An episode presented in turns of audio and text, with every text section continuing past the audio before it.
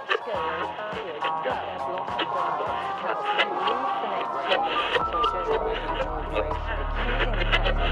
you.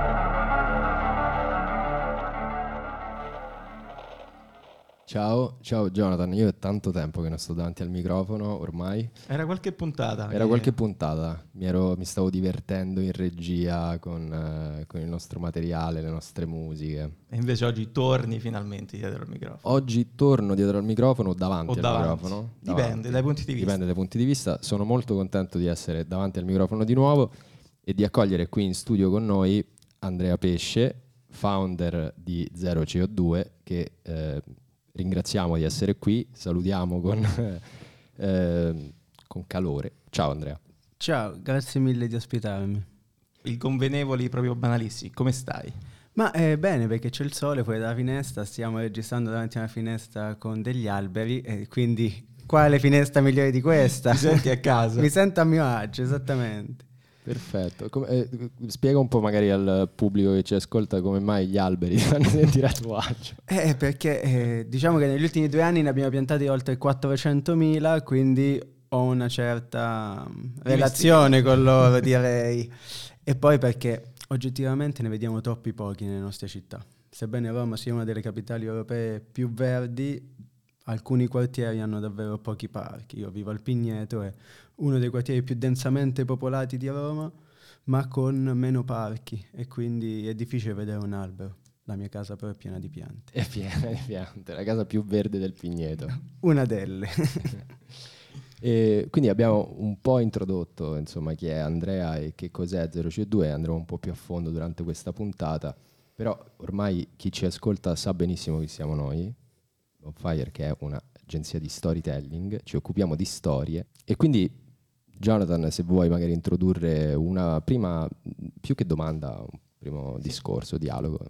Sì, quello che mh, a noi piace eh, ascoltare e su cui si, si, possono fare riflessioni interessanti, perché l'abbiamo fatto prima di tutto su, su, noi stessi, sono le storie che hanno ispirato te, Andrea, e insomma tutti anche gli altri ragazzi di, di Zero CO2 nel, nello scegliere di avviare un, un, business, un'azienda, insomma, chiamiamola come, come vogliamo, che fa quello che fate, quindi piantare alberi. Quindi c'è una storia o ci sono delle, delle storie, delle persone che considereresti come persone che vi hanno ispirato in questo?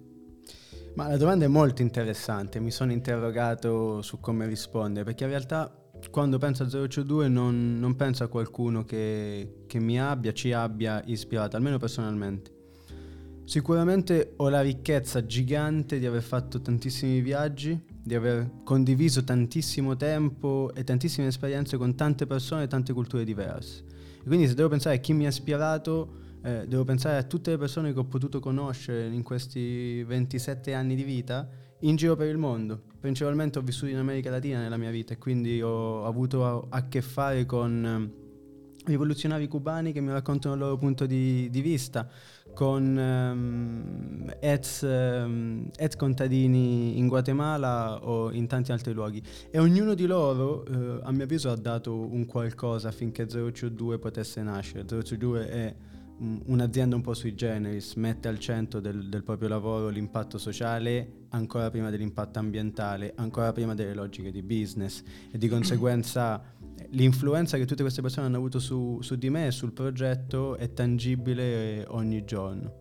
Non c'è una persona, non c'è una figura, non c'è una storia, ma sono tante storie che hanno composto eh, le nostre storie personali di vita, di vita vissuta. Quindi un grande puzzle eh, si compone in giro per il mondo e arriva poi a, a zero CO2. Bravo, esattamente. Il puzzle potrebbe essere l'immagine da utilizzare per raccontare la nostra storia. D'altronde dobbiamo pensare che Zero CO2 è nato in Guatemala dove io ho vissuto oltre un anno. Il mio cofondatore è un ragazzo guatemalteco con una storia completamente diversa dalla mia. Lui è nato nelle foreste durante la guerra civile guatemalteca. Io sono nato all'ospedale di Moncalieri in provincia di Torino. Chi se ne frega. E però queste due storie così diverse ci hanno permesso di mettere insieme una struttura che si arricchisce ogni giorno della diversità culturale. Molto, molto bello. Quindi, sì, possiamo dire che le radici dei vostri alberi sono, Sono le storie delle persone che avete incontrato. Esattamente, è proprio così. E 0CO2 nasce quando, raccontaci un po' la storia proprio di, di 0CO2 a questo punto. Siccome abbiamo qualche minuto in più racconto la storia estesa, non quella del tweet. Um, io lavoravo alla Commissione europea, eh, mi sono laureato in relazioni internazionali, decido però che la Commissione europea è una figata pazzesca, ma che l'America Latina era più interessante. Quindi vado in Guatemala dove gestivo un progetto di innovazione scolastica che mi ero inventato per supportare le comunità contadine che non avevano accesso a un'educazione eh, di qualità. Lì conosco Virgilio, che sarebbe diventato poi un grande amico, un grande fratello, ma anche il mio socio in questa avventura. E con lui condividiamo una visione di mondo dove l'essere umano è al centro dello sviluppo e quindi decidiamo di creare un progetto che permettesse alle comunità contadine di avere sostegno alimentare e sostegno economico attraverso una cosa di cui il pianeta ha estremamente bisogno, gli alberi. E da lì nasce 0CO2, tutto questo succederà nel 2018. A livello commerciale, puramente di business, l'azienda nasce eh, a novembre del 2019 come società benefit, come startup innovativa. E il resto è storia. il resto è attualità, il resto, il resto, è attualità. E in due anni abbiamo piantato, come dicevo poco fa, oltre 400.000 alberi. Quest'anno arriveremo eh, a oltre 700.000 tutti gli alberi che piantiamo li doniamo a comunità contadine, quindi generiamo sicurezza alimentare e sostegno economico. Come? Se piantiamo un albero di avocado, produce avocado. L'avocado se finisce in casa viene consumato, sicurezza alimentare, oppure viene venduto al mercato, quindi sostegno economico. In più, in virtù di quello che vi dicevo prima, cioè la persona al centro dello sviluppo sostenibile, formiamo comunità, queste comunità con le quali lavoriamo, su agricoltura organica e gestione sostenibile della terra, perché siamo convinti che alla fine della giornata l'educazione sia un pochino il motore dello sviluppo sostenibile. Questo è quanto, è quanto fa 0CO2, lavoriamo con aziende, con singoli cittadini che scelgono di piantare un albero perché vogliono compensare le loro emissioni, insomma le ragioni sono le, le più diverse. Non siamo più solo in Guatemala, siamo anche Foresta Amazzonica Peruviana, Patagonia Argentina, Tanzania, in Italia, in tutte e 20 le regioni, in Portogallo, insomma, ci stiamo continuando ad allargare. In, uh, in paesi come Italia Portogallo eh, piantate alberi in zone urbane o nei parchi o avete preferenze? O come direbbe il nostro agronomo, in zone urbane e periurbane. il che vuol dire che piantiamo alberi do coglio coglio, come si dice a Roma. anche eh, a casa tua. Anche essere. a casa mia, sem- esatto. No, eh, dobbiamo fare un po' di contesto. Mentre in Guatemala o in tutti i luoghi dell'America Latina che vi ho citato si sta perdendo foresta, pensiamo che in Guatemala negli ultimi vent'anni si è perso il 25% della copertura forestale, il che è gigante come dato.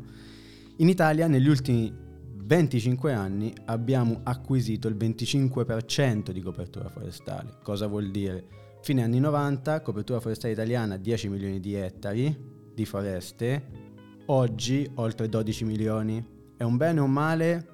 Ni, entrambe le cose. Un bene perché stanno aumentando le foreste e un male perché nessuno le gestisce perché sono foreste disorganizzate che si stanno riappropriando di piccoli centri urbani abbandonati.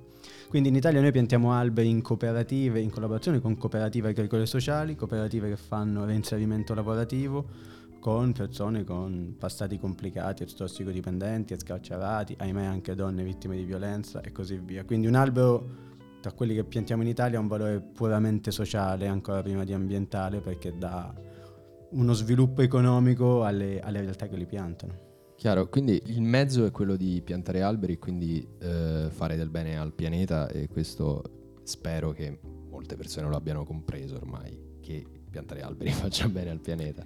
Mm, però nel vostro cuore, nel vostro purpose c'è soprattutto l'impatto sociale con le persone che incontrate, quindi ritorna un po' quell'ispirazione iniziale, no? Dell'incontro di culture, di persone, di estrazioni sociali diverse.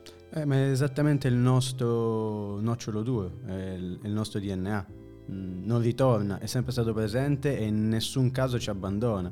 Quando pensiamo a un nuovo progetto, pensiamo prima all'impatto sociale e dopo cerchiamo di trovare l'escamotage. D'altronde 0 2 nasce così. Io prima di fondare 0 2 ho fondato Comparte, che è una Ollus ancora viva, che si occupa di qualità educativa e da lì abbiamo capito che l'albero poteva essere l'escamotage che ci avrebbe permesso di entrare in queste comunità a fare formazione e non viceversa. Dico sempre che 0C2 nasce da un'idea progettuale, dalle operation, detto in, in, gergo più tecnico, e non da un'idea commerciale o di marketing. E questo è fondamentale perché cambia completamente l'assetto di sviluppo di un'azienda. Certo. In termini puramente imprenditoriali, quindi eh, noi siamo eh, social impact by design, in qualsiasi scelta facciamo l'impatto sociale gioca un ruolo fondamentale. Certo. Noi che scriviamo storie sappiamo benissimo che è importante eh, quando si costruisce un personaggio, per esempio, comprenderne la storia di quel personaggio. Per, de- per, costruire delle fondamenta che poi possano rendere quel personaggio coerente in ogni mossa che fa. È un po' quello che tu ci hai raccontato nel avere un obiettivo preciso sulle comunità, sull'impatto sociale e ambientale e poi ogni mossa che, che la vostra azienda fa eh, punta a quello. Oggi um, faccio un po' di critica, perché poi io quando sto sì, al Facciamo un po' di polemica. Eh, facciamo un po' di polemica. Spesso invece veniamo eh, assistiamo ad aziende che hanno un obiettivo e poi usano un secondo fine, diciamo una se- prendono una strada di impatto sociale per giustificare un po' quel loro obiettivo, no? Diciamo che ci arrivano per, al, per altri mezzi, diciamo che non, non, c'è un purpose forte o il, eh, il nocciolo, come lo, lo chiamavi tu prima, alla base, ma magari si utilizza un po' come pretesto, è tutta la, la logica del greenwashing che oggi sì. va tanto di moda, poi magari non ci addentriamo troppo, però... No, però sai, la, la, mia domanda è quanto è giustificabile questa cosa? Cioè, perché un po' di redenzione magari esiste. Cioè, io faccio qualcosa, mi rendo conto che però con le mie azioni posso migliorare qualcosa e allora prendo strade diverse e utilizzo quello che faccio per migliorare una comunità, per avere un impatto sociale, sociale o ambientale migliore o positivo ehm, cioè qu- quanto è giustificabile questa cosa? Oppure è fondamentale che ci sia dall'inizio? Eh no, la, ho compreso la domanda. Eh, Vado. F- vai Andrea. Vado, visto sei... che noi siamo strumento attivo affinché queste aziende possano effettivamente perseguire obiettivi di tipo diverso. Eh, la domanda è, è, la stessa che ci poniamo noi ogni giorno. Mm, 0C2 ha un perimetro etico molto forte, l'anno scorso questo perimetro etico ci ha portato a rifiutare di collaborare con oltre tre aziende su dei numeri che vi assicuro per una startup essere estremamente importanti. Complimenti su questo. Eh, vabbè, però è la base del nostro, del nostro business, cioè la credibilità e la coerenza. Io sono tra quelle persone che crede che il greenwashing sia un pochino inflazionato dagli attivisti. Esiste, lo dobbiamo combattere, sì, però facciamo squadra su una cosa. Qui tutti quanti dobbiamo perseguire l'obiettivo. E ci sono aziende che per il core business non saranno mai particolarmente sostenibili, ma ci servono. Ci servono perché viceversa abbiamo dei limiti importanti al nostro stile di vita che non vogliamo avere e di conseguenza in un modo o nell'altro devono provare a fare un percorso di sostenibilità dove devono ampliare il concetto di CSR, dove devono ampliare il concetto di riduzione di impatto ambientale, ampliare il concetto di impatto sociale. Bene. Cosa vuol dire questo? Vuol dire che dobbiamo iniziare a entrare in una logica tale per cui le aziende, anche quelle che ci piacciono meno, inizieranno ad avere dei piani di sostenibilità ed è il loro diritto perché tutti quanti adesso parlano di sostenibilità, diventerà ancora più strutturato come trend, chi non sarà sostenibile rimarrà fuori dal mercato, nessuno vuole rimanere fuori dal mercato e tutti quanti lo diventeremo. Punto. Quindi tutti quanti abbiamo il diritto di farlo. Ora voi direte, e allora perché voi avete rifiutato delle aziende eh, l'anno scorso? Perché ci sono aziende che non ci credono neanche un po' e che lo inseriscono semplicemente perché viceversa rimarrebbero tagliate fuori dal mercato e allora lì dico, vabbè, anche no se poi viene un'azienda anche un pochino brutta e cattiva che mi dice io sto facendo un piano decennale, queste sono le caratteristiche, ti convince, sì, è una figata, iniziamo, eh ok, prendiamolo in considerazione. Quindi è sempre l'approccio che hanno i brand con... Uh, e la progettualità. E la progettualità. E la progettualità, esattamente. Cioè, non, non, si può avere un'idea di sostenibilità come noi li, diciamo. La sostenibilità non può essere un flight comunicativo. No? Non può essere la campagna natalizia quella non è sostenibilità. Se la sostenibilità invece la integriamo nella nostra mission e poi nella nostra vision, e all'improvviso vedremo che la sostenibilità rientra nelle scelte che facciamo tutti i giorni in ottica aziendale eh? e di conseguenza siamo ben disposti ad ascoltare ed eventualmente a lavorare con queste aziende. È molto interessante il, il tipo di approccio, anche il coraggio nel fare determinate scelte perché poi non, non è sempre scontato Cioè, a noi può, può, sembrare corretto, ma non è sempre, sempre scontato. Eh, ragazzi, noi vedere il nostro logo vicino a, a quelli di aziende che quotidianamente, ormai da secoli, hanno alimentato la deforestazione nei luoghi dove noi invece adesso stiamo con tanta fatica provando a ripopolare le foreste, eh, abbiamo molte difficoltà. Oppure pensare ad aziende che stanno alimentando la crisi sociale che c'è nel nostro paese e che poi le cooperative con le quali lavoriamo provano a prendere, capitalizzare e reinserire queste persone vittime di, di questa crisi nel, nel, panorama lavorativo, ecco, noi con quelle aziende non ci possiamo lavorare, quindi certo. è una questione di credibilità ancora prima che di mission e di vision. Io ho un, una riflessione che facciamo anche qualche, qualche giorno fa qui tra di noi di cambiamento climatico, di sostenibilità di ambiente, se ne è parlato per tanto tempo, poi è arrivata la pandemia, è arrivata la guerra, ha perso spazio que- quell'impatto anche mediatico che aveva iniziato ad avere in modo impattante, in modo forte. E come la vivete voi che lavorate effettivamente nella, sulla sostenibilità e anche a livello mediatico? Credo che sia fondamentale che poi il tema no, non muoia, insomma, perché c'è altro che si sovrappone. Però credo ci sia una difficoltà in questo momento, visti gli eventi. Eh, le difficoltà ci sono. Noi siamo nati e cresciuti durante la pandemia e siamo cresciuti appunto. Oggi siamo un team di oltre 20 persone, due anni fa eravamo in tre, quindi eh, tutto sommato il bilancio è positivo.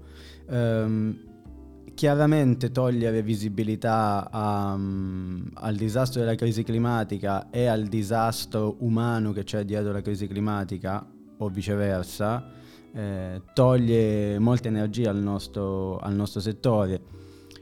Parlando puramente in chiave business quindi, eh, parlare di crisi climatica, sensibilizzare, andare nelle scuole, parlare con le comunità eh, locali di che cosa si può fare nella vita di tutti i giorni per essere più sostenibili è ciò che noi stiamo provando a fare. Dovete pensare che noi lavoriamo con oltre 35.000 studenti in tutta Italia, in oltre 600 istituti e quello che facciamo con loro è semplicemente portare sensibilità su che cos'è la crisi climatica e che cosa vuol dire sviluppo sostenibile, cercare di dare loro degli esempi concreti, perché parte tutto dalla consapevolezza, dalla sensibilità che si ha su questo tema. Parlarne di meno nei telegiornali perché ci sono mh, emergenze altrettanto direi importanti ed urgenti da gestire, da comunicare, ecco parlarne di meno e non altrettanto a mio avviso non è estremamente strategico. Abbiamo fatto finta che il problema non esistesse negli ultimi 60 anni di storia del nostro pianeta, perché di sostenibilità se ne parla da 3-4 anni, in realtà nasce come analisi tecnica negli anni 70, di conseguenza ci abbiamo messo di tempo. Adesso se torniamo indietro perché ci sono emergenze, ripeto, altrettanto importanti, e abbiamo dei problemi poi fra qualche anno, secondo me. Eh. Infatti è la domanda che, che, ci chiediamo poi l'impatto che effettivamente questi ultimi anni avranno sul sì. tema. Eh. Poi n- noi siamo un po' romantici per definizione, raccontiamo storie, no? tutte queste cose, siamo scrittori, registi.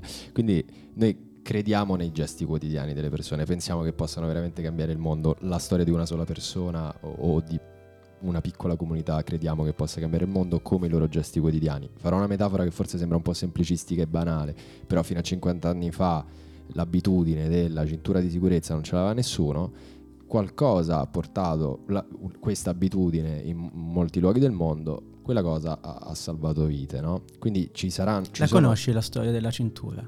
No, non del tutto, raccontamela, te prego. È una storia pazzesca che secondo me ha molto a che fare con la sostenibilità.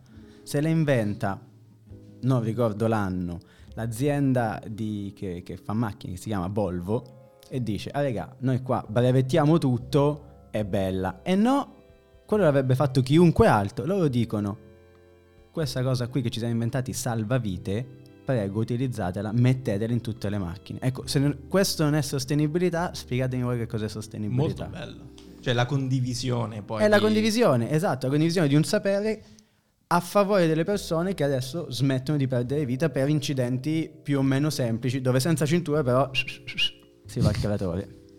Bello, tra l'altro, fun fact eh, eh, molto interessante. Quindi, legandoci a questo, quello è un'abitudine, è un gesto quotidiano che ha un impatto sulle persone che guidano o che sono passeggeri di un viaggio in macchina.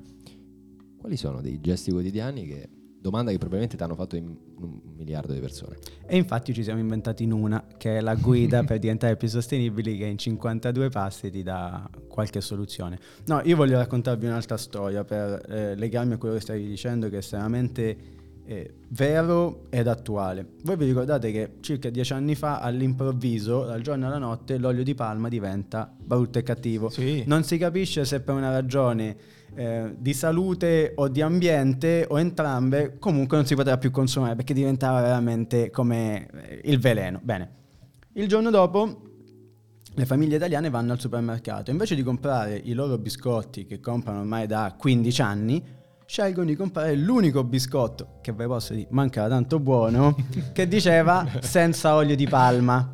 Boom, sì, sì. svuotano quello scaffale lì. Tutti gli altri biscotti non vendono più. E succede una cosa che a livello industriale è atomica, fighissima da analizzare. In pochissimo tempo, nel giro di qualche mese, tutte le altre aziende che producevano biscotti si adattano a questa richiesta del mercato che nasce dalle scelte di noi singoli cittadini di non voler più comprare biscotti, in quel caso erano i biscotti con l'olio di palma. E quindi anche giganti della produzione come Mulino Bianco scelgono di Bing bollino senza olio di palma. Ecco, tutto quello nasce non da politiche internazionali dell'Unione Europea, non dalla scelta di aziende, bensì da quello che noi singoli cittadini scegliamo di comprare. Quindi, esagerando, eh, e qui esaspero un po' il concetto, nel 2022 votiamo quando scegliamo cosa comprare e cosa non comprare, perché stiamo dicendo a quello, a quell'altra azienda, mi piace quello che stai facendo, non mi piace quello che, stai, fac- che, che, che stai facendo.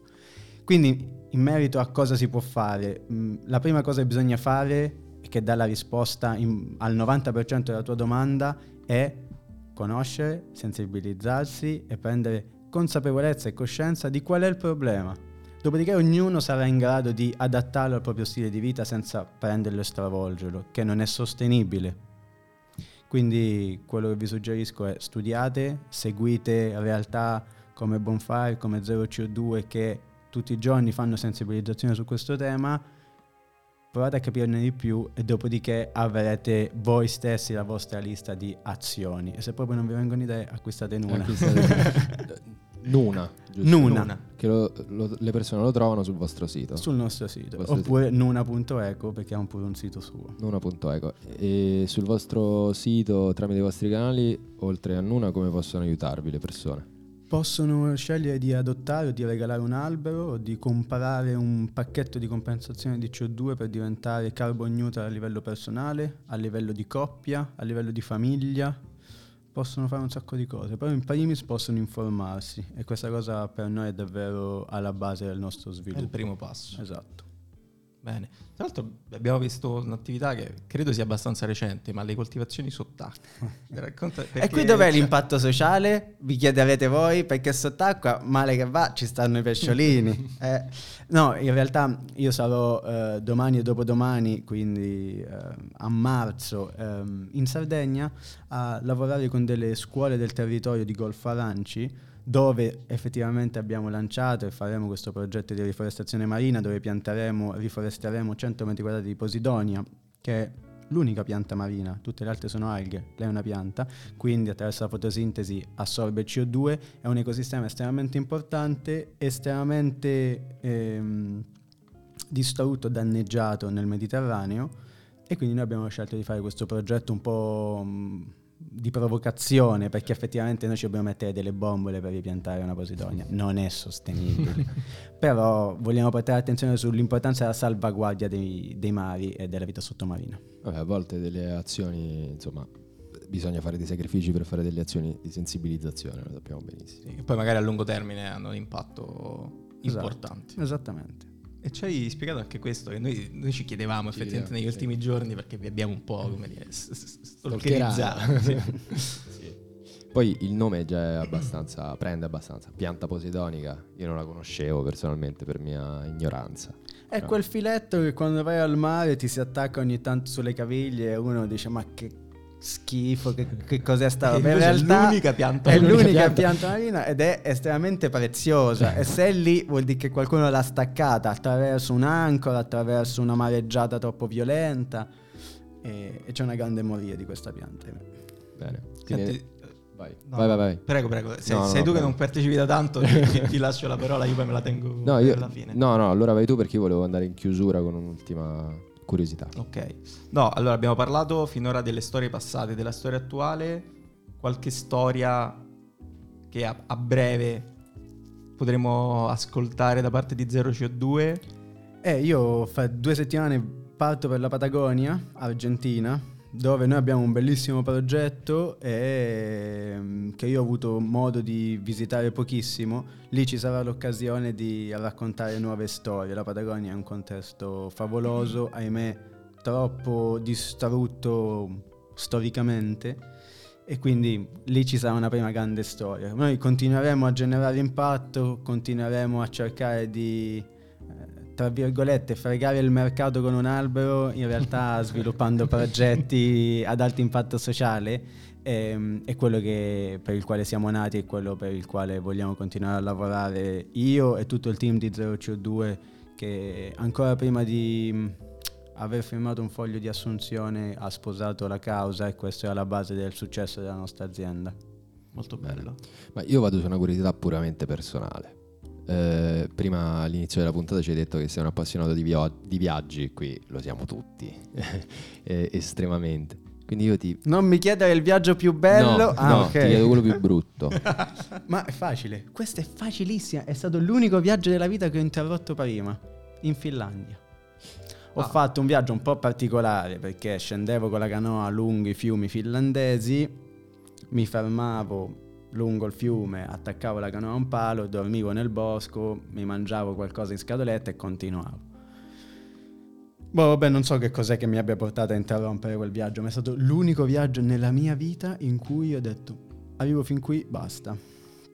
E, e boh, però è triste, cioè in realtà adesso che ci penso mi sono divertito, è successa una cosa pazzesca, ve la voglio raccontare, poi, poi in caso la taglierai. Vai, vai, poi è molto figa. Ma secondo me la teniamo, eh, già ci, ci cappottiamo con la canoa, io e questo mio grandissimo amico eh, belga, prima di una cascata, il che di per sé non è buono. Io riesco a salvarmi aprendomi la mano a metà, però insieme alla canoa crolla tutto giù dalla cascata che erano 7 metri, uno ci si fa male, ok?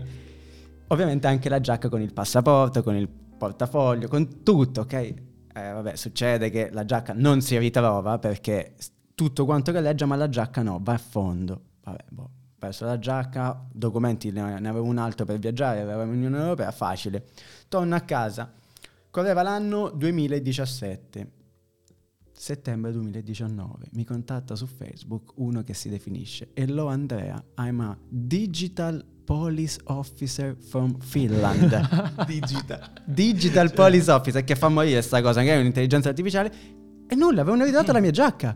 Cioè, dopo due o tre anni, non lo so, erano andati giù con un sub perché una persona lì c'era morta alla fine e hanno trovato la mia giacca con i miei documenti. Volevano sapere cosa ci facessi. E là ho detto, guardate ragazzi, avevo persa. Quindi le possibilità erano due. O che pensavano che quello Eh beh, defunto fossi tu, esatto. oppure... E la cosa meglio, eh, grande efficienza finlandese, mi hanno rimandato la giacca con il portafoglio, con i soldi dentro. Che voglio dire, avevano passato due anni sotto l'acqua, erano un po' provati dall'esperienza, ma erano soldi. Comunque l'acqua fredda, fil- gelida finlandese. Eh, Capito? Eh, La- eh, hanno tenuto. Questa è la storia. Incredibile, ma perché in realtà nei viaggi più brutti eh, spesso poi escono fuori le storie più divertenti. Io penso sempre, quando mi è capitato di fare viaggi brutti, mi dicevo ma che senso ha avuto essere qui, ma perché ci sono venuto? Poi dopo anni ne comprendi il senso. Tipo questo. Tipo questo. Tipo questo. Aver parlato con il Digital Police Officer finlandese sarebbe apprezzo. capitato? Va bene Andrea, Io vabbè, intanto ti ringraziamo perché ci hai dedicato questa, questa mezz'oretta insieme, ci hai raccontato, ci hai fatto anche imparare qualcosina in più che non sapevamo. E niente, in bocca al lupo visto che a questo punto Crepi, parti per- Grazie mille a voi per avermi ospitato, fate un lavoro fantastico perché raccontare storie è veramente bello ed emozionante e vi invidio molto. Grazie. quando vuoi per ascoltarle e raccontarle. Noi stiamo qui, quindi Dai. Allora poi eh, studiamo Nuna noi.